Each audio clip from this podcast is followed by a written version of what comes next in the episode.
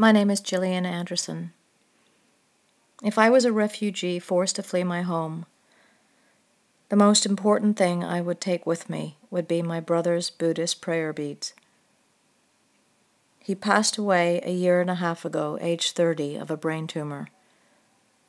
In all the craziness and distorted perspectives inherent in my business, my brother's presence in the world always reminded me that real life, the one that the majority of the earth's population lived, was a far cry from my gilded experience.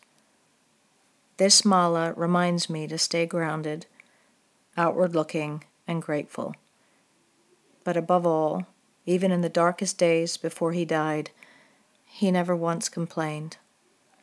His faith and practice kept him in a state of grace until the end. May I never complain.